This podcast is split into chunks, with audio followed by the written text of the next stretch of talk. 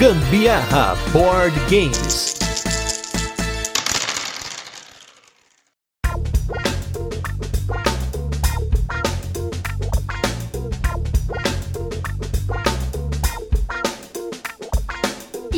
Hoje é dia da gente rachar a cuca em meio a cometas, planetas anões, asteroides, nuvens. Em busca do planeta X é o episódio de hoje. Eu sou a Carol Guzmão. Eu sou Gustavo Lopes e esse é mais um episódio do Gambiarra Board Games, o seu podcast sobre jogos de tabuleiro, que faz parte da família de podcasts Papo de Louco. E a Carol já deu o nome do jogo de hoje, nós vamos falar sobre o jogo Em Busca do Planeta X. Mas antes, como de costume, a gente vai fazer aquele resuminho de como o jogo funciona, depois a gente tem curiosidades e por fim, as nossas experiências com ele. E nos destaques da nossa semana temos três jogos que nós jogamos lá na Casa Madal, que é um restaurante vegano que tem jogos de tabuleiro para você jogar lá na Vila Mariana, aqui em São Paulo. E o primeiro deles foi o Fast Food Fear, um jogo da Devir cooperativo em tempo real, no qual nós estamos tentando servir num fast food uma série de monstros. E é basicamente você fazer um set collection de cartas e entregar essas cartas para cumprir as cartas de monstro. Aí você tem cartas de efeito para poder voltar o tempo, porque o jogo é jogado com uma ampulheta que fica naquele frenesi e nós jogamos duas partidas dele, mas a gente perdeu na primeira, assim, absurdamente rápido. E na segunda, a gente perdeu apesar de ter insistido. Ele é um jogo que depende, pelo menos na minha visão, de muita dinâmica entre os jogadores, muita rapidez de pensamento. Realmente tem que ser frenético como no fast food, porque senão a derrota é certa. Galera, eu acho que como a gente tava com fome, a gente tava esperando o prato chegar ainda, a gente tava jogando sem nenhuma dinâmica entre nós. Nenhuma interação não funcionou. Foi engraçado porque, meu, chegou uma hora que eu descartei carta que era extremamente importante, no caso, inclusive a carta que virava ampulheta de novo.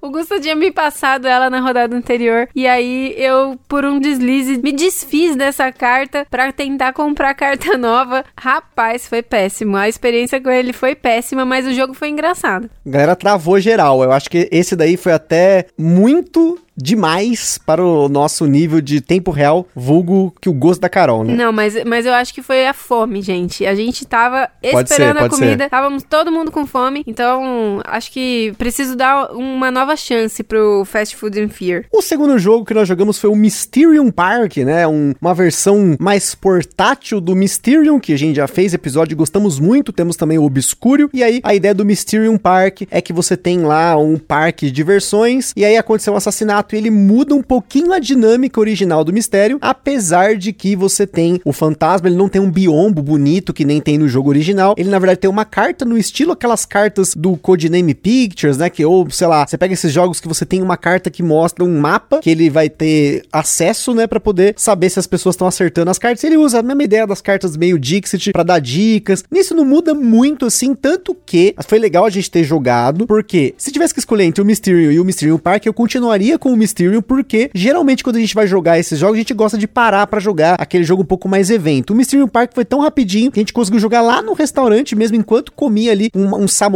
ali, dava uma petiscada. Eu achei legal, mas como a gente já tem o, tanto o Mysterium quanto o Obscuro, que já muda um pouco a fórmula, eu acho que ele não cabe na mesma coleção. Ou você tem o Mysterium para ter uma experiência mais evento, né? Ele joga em 40 minutos ou mais, ou você pega o Mysterium Park, que é um pouco mais portátil, vai jogar em 20, 25 minutos ali, para uma dinâmica mais portátil. Eu achei esse daí, principalmente aonde a gente tem que identificar o cenário do aonde o crime aconteceu e tal, eu achei ele um pouco mais complexo, porque pelo menos as cartas que a gente tinha lá de cenário, elas eram muito parecidas. Isso todas que eu ia falar, muito, muito parecidas. parecidas. Tudo era relacionado a um parque de diversões, então, pelo menos das que a gente teve contato. O picadeiro. O picadeiro ou a lona do parque ou do circo, enfim, todas tinham luz, todas tinham aqueles pisca-pisca, todas eram escuras, à noite, por exemplo. Enfim, foi bem difícil para minha irmã, que tava interpretando o fantasma, conseguir dar as dicas pra gente. Muito complicado. Tanto que a gente perdeu essa rodada aí, porque ninguém passava pra frente. Ficou três rodadas só pra gente tentar identificar o, o cenário. E ainda assim, acabou as rodadas, né? As seis rodadas que tem para fazer. E a gente não conseguiu identificar de um dos jogadores. Vulgo eu, no caso aí, né? E olha que geralmente eu sou bom nesse jogo, em dedução, geralmente sou bom. Inclusive, vamos falar sobre dedução hoje, né? Jogo de dedução de hoje. E por último, nós jogamos o jogo Lobisomem por uma Noite Monstros, que é um jogo que foi lançado aqui no Brasil pela Grok. Ele é um party game, né? Um jogo festivo, no qual cada jogador tem um papel. Você vai ser um lobisomem, você vai ser uma bruxa, vai ser um aldeão, pode ser até uma múmia, um zumbi. E aí ele tem duas fases, mais o, a, a fase final, vamos dizer assim. São três fases, vai. Mas você tem uma fase no qual tem uma espécie de um ritual, porque aí todo mundo fecha o olho. E aí um tipo de jogador vai abrir o olho. Ah, mas aí agora quem vai abrir é o caçador e ele vai fazer uma ação. Aí depois vai abrir a bruxa e ela vai ver a carta do outro. Aí vai vir o lobisomem, vai vir o cemitério. E assim por diante. Depois disso, todo mundo abre os olhos, aí começa uma fase de discussão, já vou falar sobre ela. E aí, por fim, quando acaba, né, essa discussão, tem um tempo fechado aí de cinco minutos, os jogadores vão tentar votar em quem deve ser executado. E dependendo de quem for executado, pode ser que um dos três times ganhe: o time dos lobisomens, o time dos aldeões e o time dos monstros, né? Eu não curto muito esse tipo de jogo que é puramente dedução, dedução social no caso, né? É, é um tipo de dedução diferente, porque ele depende dessa discussão e aí você tem que dar uma interpretada, você tem que tentar blefar, mentir. Já falei várias vezes, lá no começo do podcast eu falava bem mais sobre isso, que eu não curtia muito esse tipo de jogo de blefe, e foi o que aconteceu. É uma experiência que não serve para mim, mas eu enxergo o potencial desse jogo, assim como o potencial de outros jogos dessa linha do lobisomem, o lobisomem por uma noite, tem vários jogos aí, tem várias implementações diferentes desse tipo de dedução social que você pode, dependendo do jogo, jogar tipo pelo Zoom. Durante a pandemia, eu me lembro de ter visto várias lives do da Tower jogando Werewolf online, assim, né? Então, se você gosta desse tipo de jogo, de dedução social, sem dúvida experimente, que ele também tá barato, você vai achar ele numa faixa de 50 conto, 40 reais, pelo menos o que eu vi recentemente, não sei, os preços cada dia mudam muito rápido, mas para mim, especificamente, não é um bom jogo que eu curtiria jogar de novo. Eu achei ele bem charmosinho, ele tem uma arte meio pixelada, né? Mas comparando com outros jogos que a gente já teve acesso, assim, que tem esse mesmo tipo de arte, ele é uma arte pixelada mais preguiçosa, assim. Eu achei ele um pouquinho mais preguiçosinho. Mas quanto ao jogo em si, eu concordo que esse tipo de jogo de dedução eu achei um pouco meio chato, assim. A gente tem que trabalhar muito no discurso e às vezes você não tem recurso suficiente para conseguir ter uma boa dedução.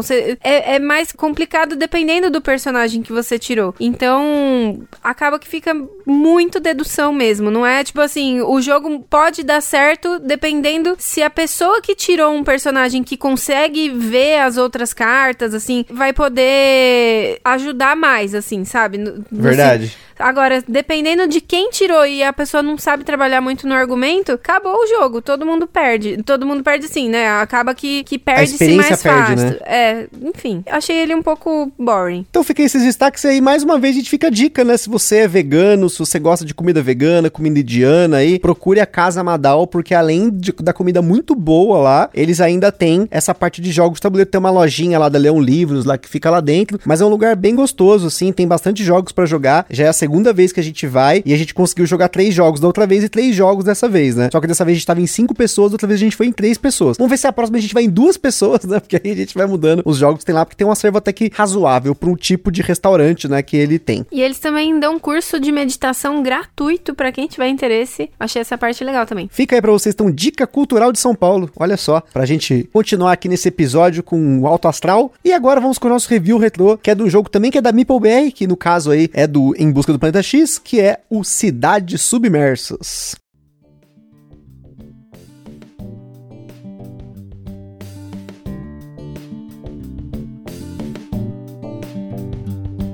Cidades Submersas foi o nosso tema do episódio número 114, um jogo aí que você vai jogar em 1 a 4 pessoas tentando montar uma cidade submersa, literalmente. Então, um tabuleiro de jogador com alguns domos que representam cidades e você vai fazer conexões entre as cidades e usar de alocação de trabalhadores para poder combar com cartas e fazer efeitos e montar uma maquininha ali para que você possa pontuar bem e usar da melhor forma possível os recursos que você tem no jogo. É um jogo que eu não mudei a minha opinião desde que a gente fez o cast, nós não jogamos mais depois do episódio episódio. Tanto que é um dos jogos que é bem provável que a gente vai vender, né, em breve, porque a gente tem outros jogos no mesmo nível de peso e tempo que a gente tem jogado e não tem tido tanto espaço para jogar o Cidades Submersas, o que não quer dizer que ele é um jogo ruim. Eu achei ele muito legal, é um jogo do Vladimir Sushi, que a gente também tem o Praga Caput Regni aqui na coleção, e infelizmente, por conta de não estar jogando, eu acho que a gente não precisa mantê-lo na coleção. Eu acho que a gente consegue pegar emprestado de outras pessoas, jogar em alguma luderia, caso fique com saudade, mesmo que precise jogar os dados submersas, mas continua sendo uma uma ótima dica de jogo euro. Ele não tem nada a ver com o Terraforming Mars. A gente continua seguindo aí, tentando quebrar esse discurso que foi um eco da comunidade na época que ele saiu. E fica aí para vocês o convite para que vocês ouçam o episódio do Cidades Submersas. É verdade, tem bastante tempo que a gente não, não vê esse jogo em mesa, né? Não tem visto mesa e também não tá trazendo muita saudade. Então, acho que vale a pena passar para frente. Talvez tenha mais sucesso na casa de alguém aí. Fora que para fazer o review a gente jogou ele cinco vezes, se eu não me engano foram cinco ou seis vezes. A gente conseguiu aproveitar ele legal. E a gente já falou até num episódio recente aí sobre os desapegos e a coisa do ciclo que, a, que os jogos têm, que muitas vezes você acaba jogando o jogo suficiente, mas tem tanto jogo para jogar, pelo menos a gente que tem muito jogo para jogar, então acaba que às vezes o, o ciclo começa e fecha durante o ciclo do episódio em si, né? A gente acabou aproveitando ele muito bem, não é à toa que a gente fez episódio sobre ele aí. E agora vamos falar de um outro jogo da MeepleBR. Esse é um jogo aí que tem bastante história para contar, que é o jogo Em Busca do Planeta X.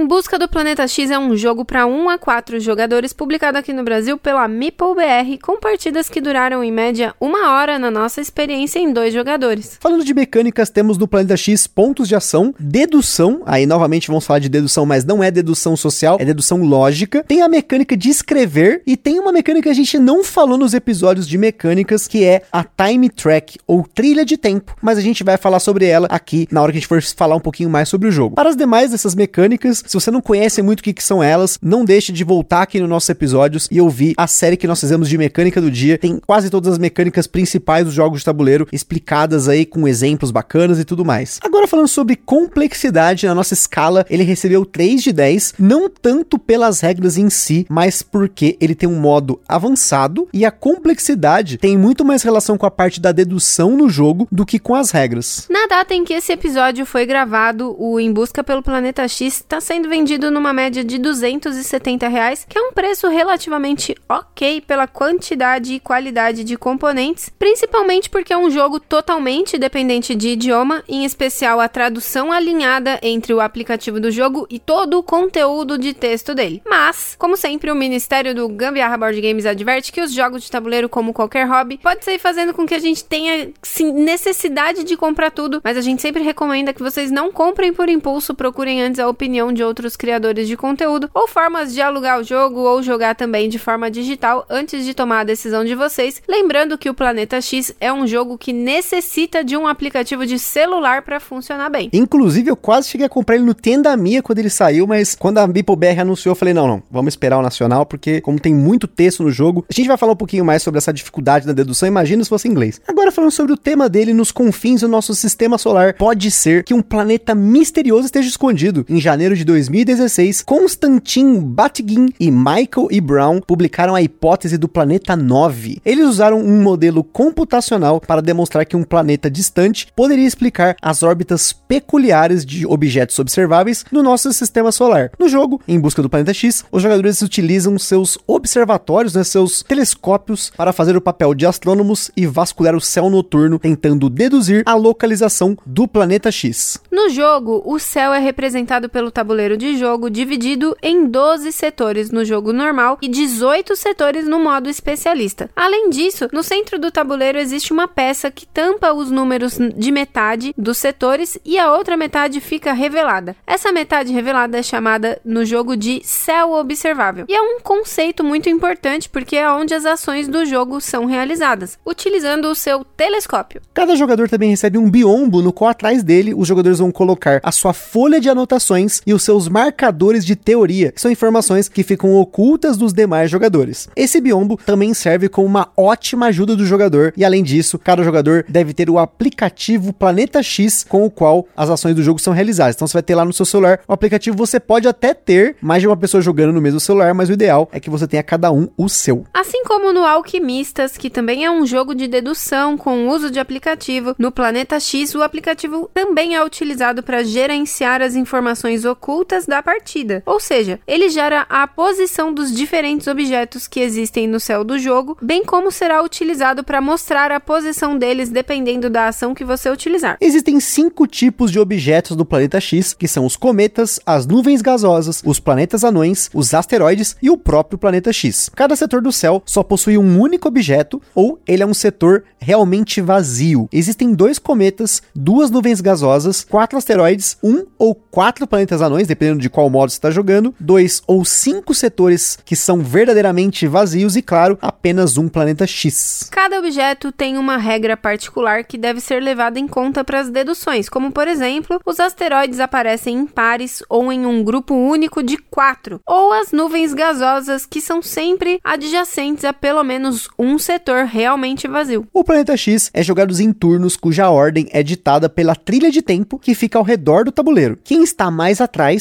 joga primeiro, move a quantidade de espaços dependendo da ação que ele escolher e novamente quem está atrás é o próximo jogador. Essa mecânica é chamada de time track ou trilha de tempo, como se cada espaço fosse uma unidade de tempo e cada ação gasta unidades de tempo. Existem quatro ações no jogo que são executadas pelo aplicativo, interagindo com os elementos no jogo. Você pode procurar um objeto, sondar um setor, pesquisar um tema ou localizar o planeta X. Normalmente, quando você faz uma ação, você está tentando procurar uma informação para adicionar as demais informações na sua ficha de dedução. Ao pesquisar um tema, cada partida tem um conjunto de temas que você pode pesquisar, que são mencionados no começo da partida lá no aplicativo. Que, na verdade, são regras de dedução extras para facilitar, como por exemplo, ele pode dizer que nessa partida que está jogando agora, nenhuma nuvem gasosa está em até três setores de outra nuvem. Essa ação custa uma única unidade de tempo, é a ação mais barata no jogo, mas ela não te dá uma posição direta de nada, normalmente são dicas adicionais. Além disso, você nunca pode fazer essa ação duas vezes seguidas. Ao procurar por um objeto, você escolhe um objeto e um intervalo de setores dentro do céu observável. O aplicativo então vai dizer se tem ou não aquele objeto procurado na naquele intervalo e quantos daquele objeto tem ali. Essa ação pode custar 3 ou 4 pontos de ação, dependendo do tamanho do intervalo. Se você selecionar um, dois ou três setores, ela custará um ponto a mais do que se você escolher 4, 5 ou 6 setores. E no modo avançado, ela pode custar até 2 pontos de ação, porque você pode selecionar 7, 8 ou 9 setores. Já a ação de sondar só pode ser utilizada duas vezes por jogador durante a partida inteira, só que ela tem uma vantagem muito grande, porque quando quando você sonda um setor no céu observável, o aplicativo vai te informar exatamente o que está ali. Ou ele vai falar que esse setor parece vazio. E esse conceito do setor parecer vazio é importante porque o setor pode realmente estar vazio ou o planeta X está ali escondidinho, só esperando para você achar ele ali. Só que o sondar não encontra o planeta X. Por fim, temos a ação final, que é localizar o planeta X, que custa 5 pontos de ação. E além de saber a posição do planeta X, você também precisa saber os objetos do lado direito e do lado esquerdo dele para que o aplicativo revele se você está mesmo correto ou incorreto na sua afirmação. Se um jogador acertar, o final do jogo é disparado, mas a gente já vai falar sobre isso. Sempre que o telescópio que está mais atrás for movido na trilha de tempo, se a seta mostrada na peça que fica no centro do tabuleiro, representando o céu observável, não estiver alinhada com o telescópio que está mais atrás do tabuleiro, você vai mover, vai girar esse céu observável. Portanto, durante o jogo, ele vai ficar se movendo e isso pode disparar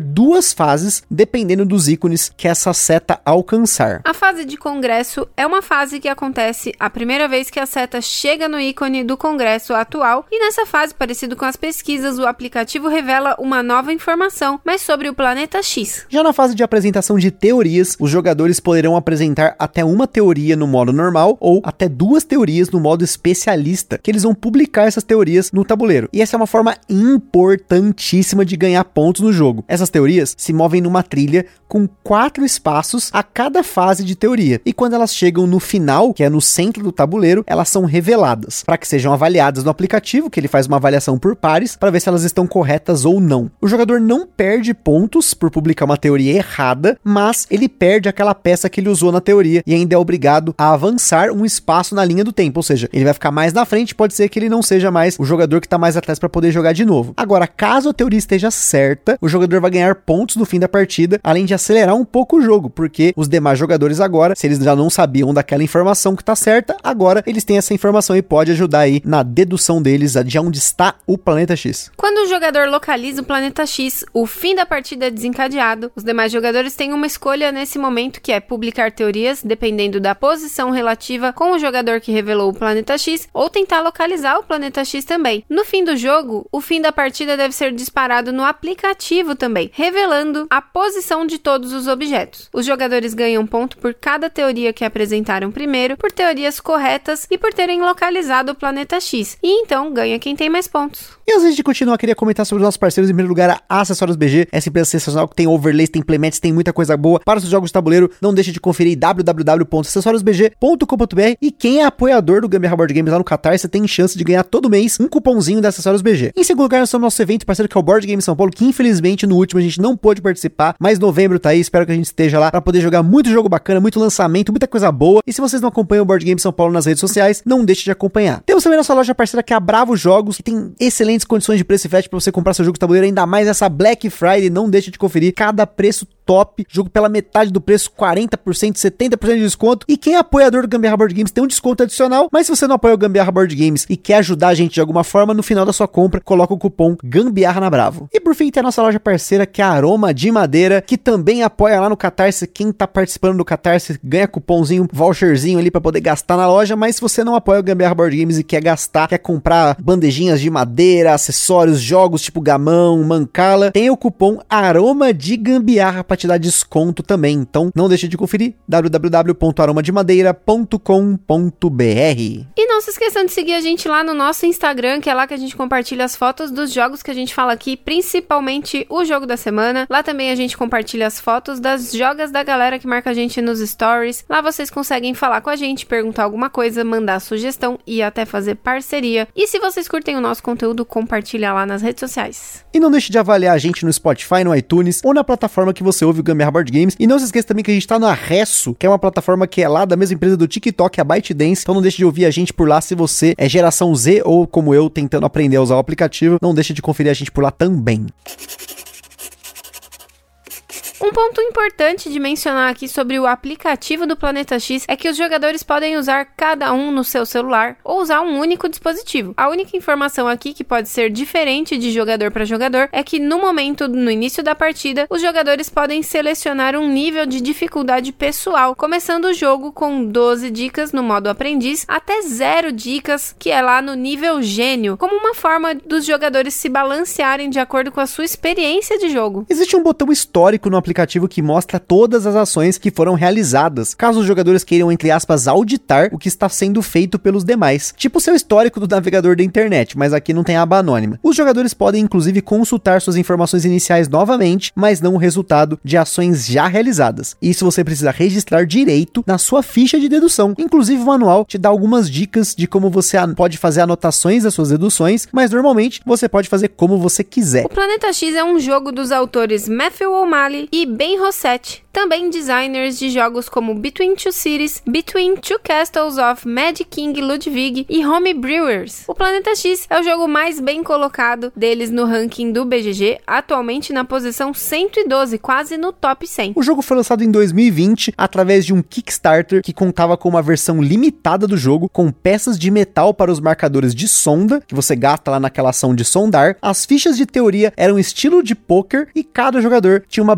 bandeja da Game Trace para armazenar seus componentes atrás do biombo de dedução. Além disso, tinha um extra bem curioso, que era uma Challenge Coin, uma moeda de metal exclusiva para os membros da Planetary Society, que é uma organização não governamental americana sem fins lucrativos com atuação internacional. Essa Planetary Society está envolvida em pesquisa, divulgação pública e defesa do espaço político para projetos de engenharia relacionados à astronomia, ciência planetária e exploração espacial espacial. Foi fundada em 1980 por Carl Sagan, Bruce Murray e Lois Friedman e tem cerca de 60 mil membros de mais de 100 países ao redor do mundo. Inclusive, vem um folheto da Sociedade Planetária dentro da caixa do jogo para quem tiver aí curiosidade. E para quem tiver com o inglês afiado também, lá no site da Foxtrot Games tem algumas curiosidades bacanas sobre o Planeta X, tem trilha sonora para você usar durante o jogo, tem como baixar folhas de dedução extras e muito mais. E para quem gosta de jogar o jogo solo lá no BGG, existe um tópico inclusive ativo na data desse cast aqui, em que são colocados códigos de partidas e os jogadores precisam mandar um print do histórico de ações que fizeram até localizar o planeta X, para ver quem consegue usar menos pontos de ação para encontrar a solução, sempre usando a dificuldade gênio. Vale ressaltar que o jogo tem um embasamento teórico muito interessante, tem várias notas no manual que foram colocadas como curiosidades e até os telescópios de cada jogador, de cada uma das quatro cores, são baseados em telescópios reais,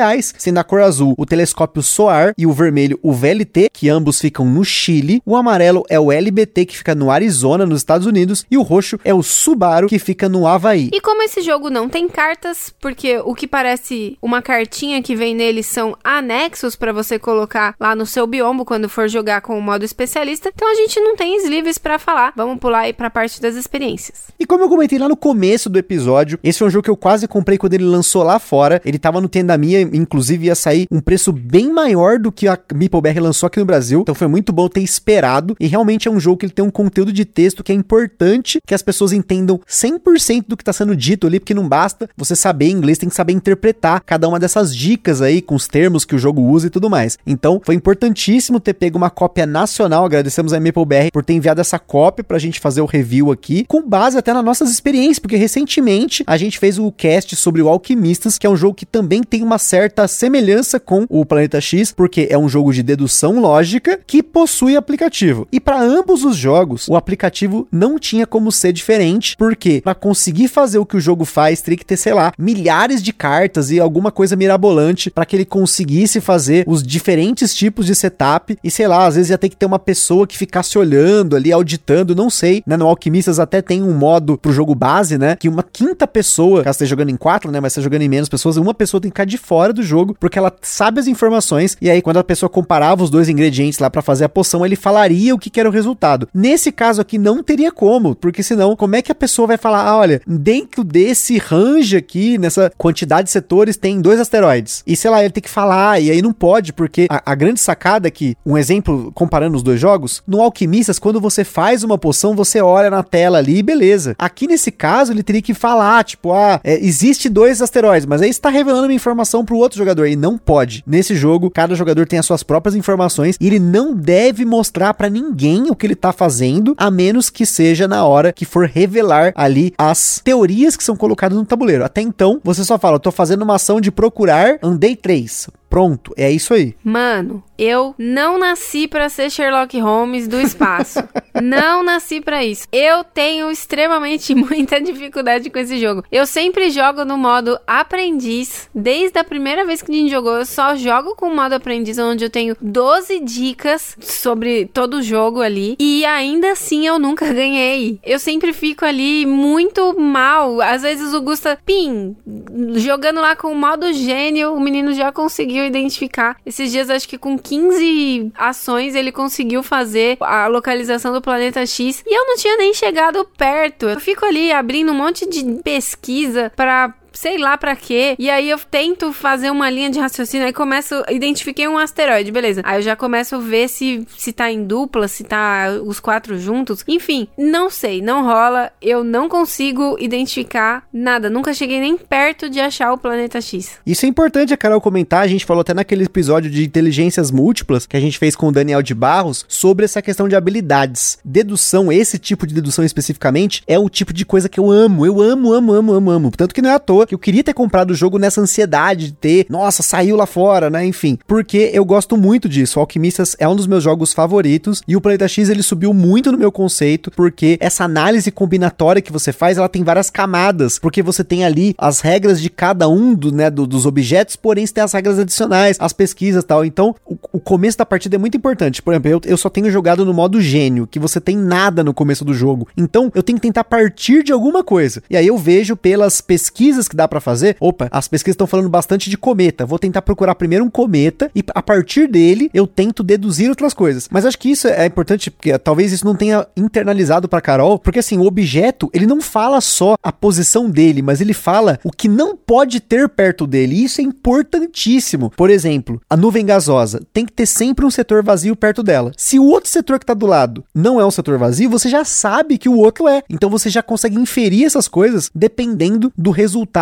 que você faz. Então assim, começo do jogo, super importante você fazer uma sondagem para ver algum setor específico ali que não seja um setor. Eu não gosto de, de escanear setor que tem cometa, porque eu acho que cometa é mais fácil de achar se você conseguir fazer uma lógica legal. Mas essa coisa de você olhar para os demais objetos e pensar na regra deles é tão importante quanto você localizar os objetos. Não, não é isso a minha dificuldade. Minha dificuldade é todo o resto, porque se tá ali escrito do lado da nuvem gasosa sempre tem um espaço vazio. Tranquilo. Isso daí para mim não é difícil, entendeu? O problema é eu conseguir identificar o que tá do lado direito e o que tá do lado esquerdo dessa nuvem. E como só tem duas ações de sondagem, então eu acabo por não usar para uma, uma situação só como essa, entendeu? Enfim, eu nem sei dizer qual é a minha dificuldade porque é tudo.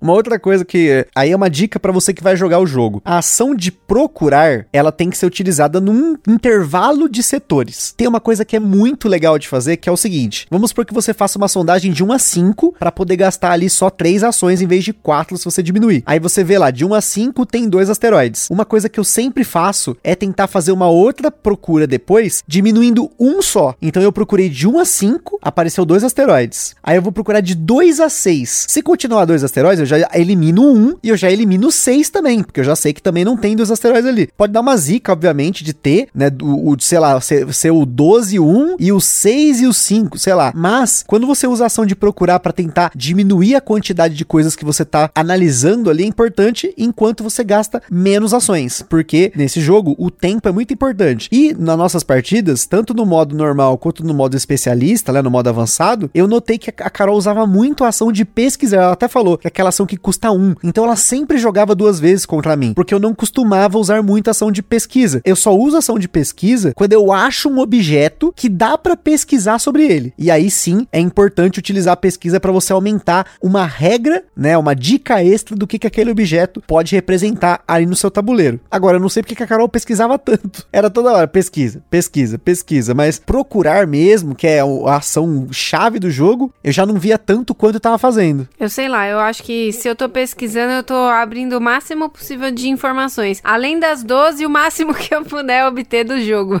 É, então, e esse modo, gente, esse handicap que tem, né, de você no começo do jogo colocar se você quer 12 dicas, 6 dicas, nenhuma dica, é legal para você poder equalizar a galera, né, de poder jogar de igual para igual. Apesar de que no nosso caso, a gente aqui abre para vocês mesmo. As, as partidas não foram de igual para igual, assim. A diferença de pontuação entre eu e a Carol é, era muito grande desde a primeira partida. Coisa assim de tipo assim, ter feito cinco vezes, seis vezes mais pontos por conta dessa questão das habilidades. Por exemplo, a gente pegava lá, vou dar um exemplo de uma habilidade que a Carol tem boa, que é a de destreza, né? Pega, por exemplo, Speed Cups, que a Carol rebenta aqui no jogo. É um tipo de inteligência que o jogo traz. Ou você tem jogos que, sei lá, você usa análise combinatória, você tem jogos que usa análise matemática, jogos com ritmo. Eu sou uma pessoa que é muito boa com jogos com ritmo. Não tô falando só jogo analógico, mas também jogo digital. Eu tenho facilidade, eu gosto muito de jogos que tem essa coisa do padrão, do tempo, sabe assim? Então, se você for jogar um jogo desse e não se dá bem com ele, não se culpe, mas porque é uma coisa de, sei lá, praticar. Eu acho que falta prática nesse caso, falta tentar refletir o porquê que você não está conseguindo. Eu não sei, não sei se a Carol chegou a parar para fazer essa reflexão. A gente até tentou, né? Sentar, eu mostrei para ela, olha, nessa partida eu usei essas ações e por que que eu usei cada uma dessas ações. E isso inclusive é uma vantagem, ó, um ponto positivaço pro aplicativo, que é o histórico. Esse negócio histórico é importantíssimo pra gente sentar aqui e discutir as partidas, porque enquanto está jogando, você não sabe o que a pessoa tá pensando, olhando ali. Você sabe que ela tá fazendo uma ação porque faz o somzinho lá, né? Mas fora isso, você tem essa parte do histórico que pode dar uma ideia do que, que a pessoa tá fazendo, até para você, entre aspas, né, como eu falei, auditar depois, né? É, nessa última não deu certo de olhar o meu histórico porque a minha bateria do celular acabou.